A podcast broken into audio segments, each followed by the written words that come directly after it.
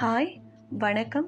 இன்னைக்கு நம்ம பார்க்க போகிறது வரலாற்றில் அதிகமாக அறியப்படாத இல்லை இல்லை அறியப்படாதன்றது சரியாக வராது. வரலாற்றில் இருந்து மறைக்கப்பட்ட ஒருத்தரை பற்றி தான் நம்ம பார்க்க போகிறோம் அவருடைய பெயர் அப்துல் கரீம். இந்த பேரை பெருசாக யாரும் கேள்விப்பட்டிருக்க முடியாது. அப்துல் கரீம் ஆக்ராவில் ஜனவரி மாதம் எயிட்டீன் சிக்ஸ்டி டூவில் பிறந்தார். அவரோட அப்பா ஒரு ஹாஸ்பிட்டல் அசிஸ்டண்ட்டாக வேலை பார்த்தவர். சின்ன வயசில் கரீமுக்கு பர்ஷியன் மற்றும் உருது மொழி பாடங்கள் கற்பிக்கப்பட்டிருந்துச்சு. பின் நாட்களில் தனது இருபது வயதுகளில் நவாப் ஒருத்தரோட ரெப்ரசன்டேட்டிவாக கரீம் வேலைக்கு சேர்ந்தார். பின்னர் அந்த வேலையில் இருந்து விலகி ஆக்ராவில் இருக்கிற ஜெயிலில் கிளர்க்காக சேர்ந்தாராம். இப்போ அவருக்கு இருபத்தைந்து வயதும் ஆயிருந்தது திருமணமும் முடிஞ்சிருந்தது. கரீம் எப்பவுமே தன்னுடைய வேலைகளை சரியாக குறித்த நேரத்தில் செய்வாராம். அப்போ இந்தியா வந்து பிரிட்டிஷோட ஆதிக்கத்தில் இருந்த நேரம். அந்த வருஷம்தான் குவீன் விக்டோரியா பொறுப்பெடுத்து ஐம்பதாவது வருஷமா. ஸோ கோல்டன் ஜூப்ளி செலிப்ரேஷன் இதுக்காக இங்கிலாந்து மிகவும் விமரிசையாக தயாராகிட்டு இருந்த நேரம். அப்போ குவீன் விக்டோரியா இந்தியாவிலிருந்து ரெண்டு வேலையாட்கள் அங்கே வரணும்னு விரும்பினாங்களாம். அந்த பொறுப்பு ஆக்ராவோட பிரிசன் சூப்பரிண்டெண்டான ஜான் டைலருன்றவர்கிட்ட வந்துச்சான் அப்போ அவர் அப்துல் கரீமையும் முகமது புக்ஷுன்றவரையும் செலக்ட் பண்ணாராம். அவங்க கிட்ட ஒரு வருஷம் மட்டும்தான் அங்கே வேலைன்னு தெரிவித்த பிறகு அவங்களுக்கு பேசிக் இங்கிலீஷ் சிலதை அவசர அவசரமாக சொல்லி கொடுத்து பிரிட்டனுக்கு அனுப்பி வச்சாங்களாம். அங்கே அவங்க குவீனுக்கு ஃபர்ஸ்ட்டு பிரேக்ஃபஸ்ட்டோடு அவங்க சர்வீஸை தொடங்கினாங்களாம். அப்போ ரொம்ப பணிவாக நிதானமாக வேலைகளை செஞ்ச அப்துல் கரீமை குவீன் விக்டோரியாவுக்கு ரொம்பவே பிடிச்சி போச்சான் இவங்க இங்கேருந்து பிரிட்டன் போனது ஜூன் மாதம் கிட்டத்தட்ட ஆகஸ்ட் மாதத்துக்கெல்லாம் குவீன் விக்டோரியா அப்துல் கரீமோட ஃப்ரெண்ட் ஆகி அவர்கிட்ட இருந்து உருது மொழி கற்றுக்க தொடங்கிட்டாங்களாம். அப்துல் கரீம் அங்கே சேர்ந்து எட்டு மாதத்தில் அவர் குவீன் கிட்ட ஒரு முறை தான் முன்ன இந்தியாவில் கிளர்க்காக இருந்துட்டு இப்போ வெயிட்ராக வேலை பார்க்குறது மனசுக்கு ரொம்ப கஷ்டமாக இருக்குதுன்னு சொன்னாராம். இதை கேட்ட குவீன் விக்டோரியா அவருக்கு ப்ரமோஷன் கொடுத்து அவரை முன்ஷி அதாவது டீச்சருன்ற கிரேடுக்கு உயர்த்தினாங்களாம். அவர் வெயிட்டர் வேலை பார்த்தம்போது அங்கே எடுக்கப்பட்ட புகைப்படங்கள் அதாவது வெயிட்டர் ட்ரெஸ்ஸில் இருந்த புகைப்படங்கள் எல்லாமே அழிக்கப்பட்டு குவீனோட ஃபர்ஸ்ட் இந்தியன் கிளாக்காக மாறினார்.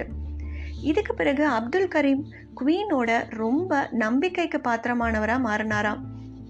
மேலும் குவீன் வந்து அவருக்கு தனது முன்னாள் செக்ரட்டரி இருந்த ஸ்பெஷல் ரூமை அலோகேட் பண்ணாங்க. அவர் வேலைக்கு சேர்ந்த ஒன்னேகால் வருஷத்தில் அவர் நாலு மாதம் லீவில் வந்து தன் குடும்பத்தை சந்திச்சுட்டு திரும்பினாராம். அப்போ குவீன் விக்டோரியா தன்னோட முழு குடும்பமும் வந்து தன்னுடைய கிளர்க்கை வரவேற்கணும்னு விரும்பினாங்க. ஆனால் ஆல்ரெடி அவர் மேலே வெறுப்பில் இருந்த குவீன் விக்டோரியாவோட குடும்பம் வரவேற்பு கொடுக்க முடியாதுன்னு சொல்லி மறுத்துட்டாங்களாம் மேலும் ஒவ்வொரு முறையும் குவீன் கிட்ட அவரை பற்றி நிறைய பொய்யான கம்ப்ளைண்ட்ஸை கொண்டு போய்கிட்டே இருப்பாங்களாம் ஆனால் குவீன் இதை எதையுமே நம்பினதில்லையா? குவீன் எங்கே போனாலும் அப்துல் கரீம் அவங்களோட அக்கம்பனி பண்ணுவாராம். தன்னை அங்கே யாருக்கும் பிடிக்கலன்றதுனாலையும் மேலும் அதிகமாக அவர் மேலே மற்ற பேலஸ் உறுப்பினர்கள் வெறுப்பு காட்டினதாலையும் அவர் இந்தியா திரும்ப நினச்சாராம். இதை கேள்விப்பட்ட குவீன் அவரை தடுத்து அவர் மனைவி மாமியார் தந்தை இவங்க எல்லாரையுமே பிரிட்டனுக்கு வரவழைச்சாங்களாம். பின்னர் கிட்டத்தட்ட பதிமூணு வருஷம் அப்துல் கரீம் குவீன் விக்டோரியாவோட பர்சனல் செக்ரட்டரியாக இருந்திருக்காரு. இப்போ குவீன் டைமண்ட் ஜூப்ளி செலிப்ரேஷனையுமே முடிச்சிருந்தாங்களாம் குவீன் விக்டோரியா தான் கிட்ட விசுவாசமாக வேலை செஞ்ச அப்துல் கரீமுக்கு ஒரு பெரிய பதவி கொடுக்கணும்னு நினச்சாங்களாம் ஆனால் இதை கேள்விப்பட்ட அவங்களுடைய குடும்பத்தார் மிக கோபமாயிட்டாங்களாம் மேலும் குவீன் விக்டோரியாவை மனநலம் பாதிக்கப்பட்டுட்டாங்கன்னு வெளியில் சொல்கிறதுக்கு தயாராக இருந்தாங்களாம் இதனால் குவீன் விக்டோரியா மனம் வருந்தி தன்னோட எண்பத்தி ஒன்றாவது வயசில் இறந்தாங்களாம் அப்போ அப்துல் கரீமோட நிலைமை அங்கே ரொம்ப கடுமையாக மாறிச்சான் அவர் வீட்டை சோதனை போட குவீனோட மகனான கிங் எட்வர்ட் ஆட்களை அனுப்பி அவருக்கு குவீன் கொடுத்த பரிசு பொருட்கள் லெட்டர்ஸ் எல்லாத்தையுமே எரித்து அவரை தன் குடும்பத்தோட இந்தியாவுக்கே திருப்பி அனுப்பிச்சாராம். இங்கே வந்த அப்துல் கரீம் மிக அமைதியான வாழ்க்கை வாழ்ந்தாராம். தன்னோட நாற்பத்தி ஆறாவது வயசில் இறந்தும் போனாராம். இவரை பத்தி இப்பவும் தவறான அபிப்பிராயங்கள் பிரிட்டன்ல இருந்தாலும் அவர் இறந்து நூறு வருஷங்களுக்கு பிறகு அவர் குடும்ப உறுப்பினர்கள் மூலியமா ஒரு வரலாற்று ஆசிரியர் கையில அவர் டைரி கிடைச்சுதான். அப்பதான் எப்படி ஒரு சாதாரண இந்திய குடிமகன் விக்டோரியா ராணிக்கே பர்சனல் செக்ரட்டரியா இருந்தாருன்றது உலகத்துக்கே தெரிய வந்தது. மேலும் அந்த டைரியில் குவீன் விக்டோரியா அவரை தன் மகனாகவும் ஒரு நல்ல ஃப்ரெண்டாகவும் ட்ரீட் பண்ணதா கூறியிருந்தாரு. ஆனால் இதுக்கு நேர்மாறா லண்டன் பத்திரிகைகள் அவரை மிக தவறாகவே சித்தரிச்சது. இதுக்கு முழுக்க முழுக்க காரணமாக கருதப்படுறது ரேசிசம் மட்டும்தாங்க. அது எப்படி ஒரு காலனி நாட்டிலிருந்து வர்ற வேலையால் ஒரு பெரிய பதவியில் அமர முடியுன்றது தான் இந்த ரேசிசத்தோட கோரப்பிடியில் சிக்கின பலரில் இவரும் ஒருத்தர்.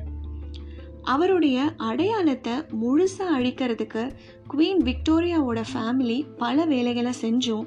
அவர் இறந்து நூறு வருஷம் கழித்து உண்மைகள் அவர் டைரி மூலமாக வெளிவந்துச்சு. பின்னர் அது ஒரு நூலாக மாறி அதற்கு அப்புறம் ரெண்டாயிரத்தி பதினேழில் ஒரு திரைப்படமாகவும் ஆணுச்சு. சரி இன்னைக்கு வரலாற்றில் மறைக்கப்பட்ட ஒருத்தரை பற்றி பேசியாச்சு. ஸோ இதோட முடிச்சுக்கலாம்.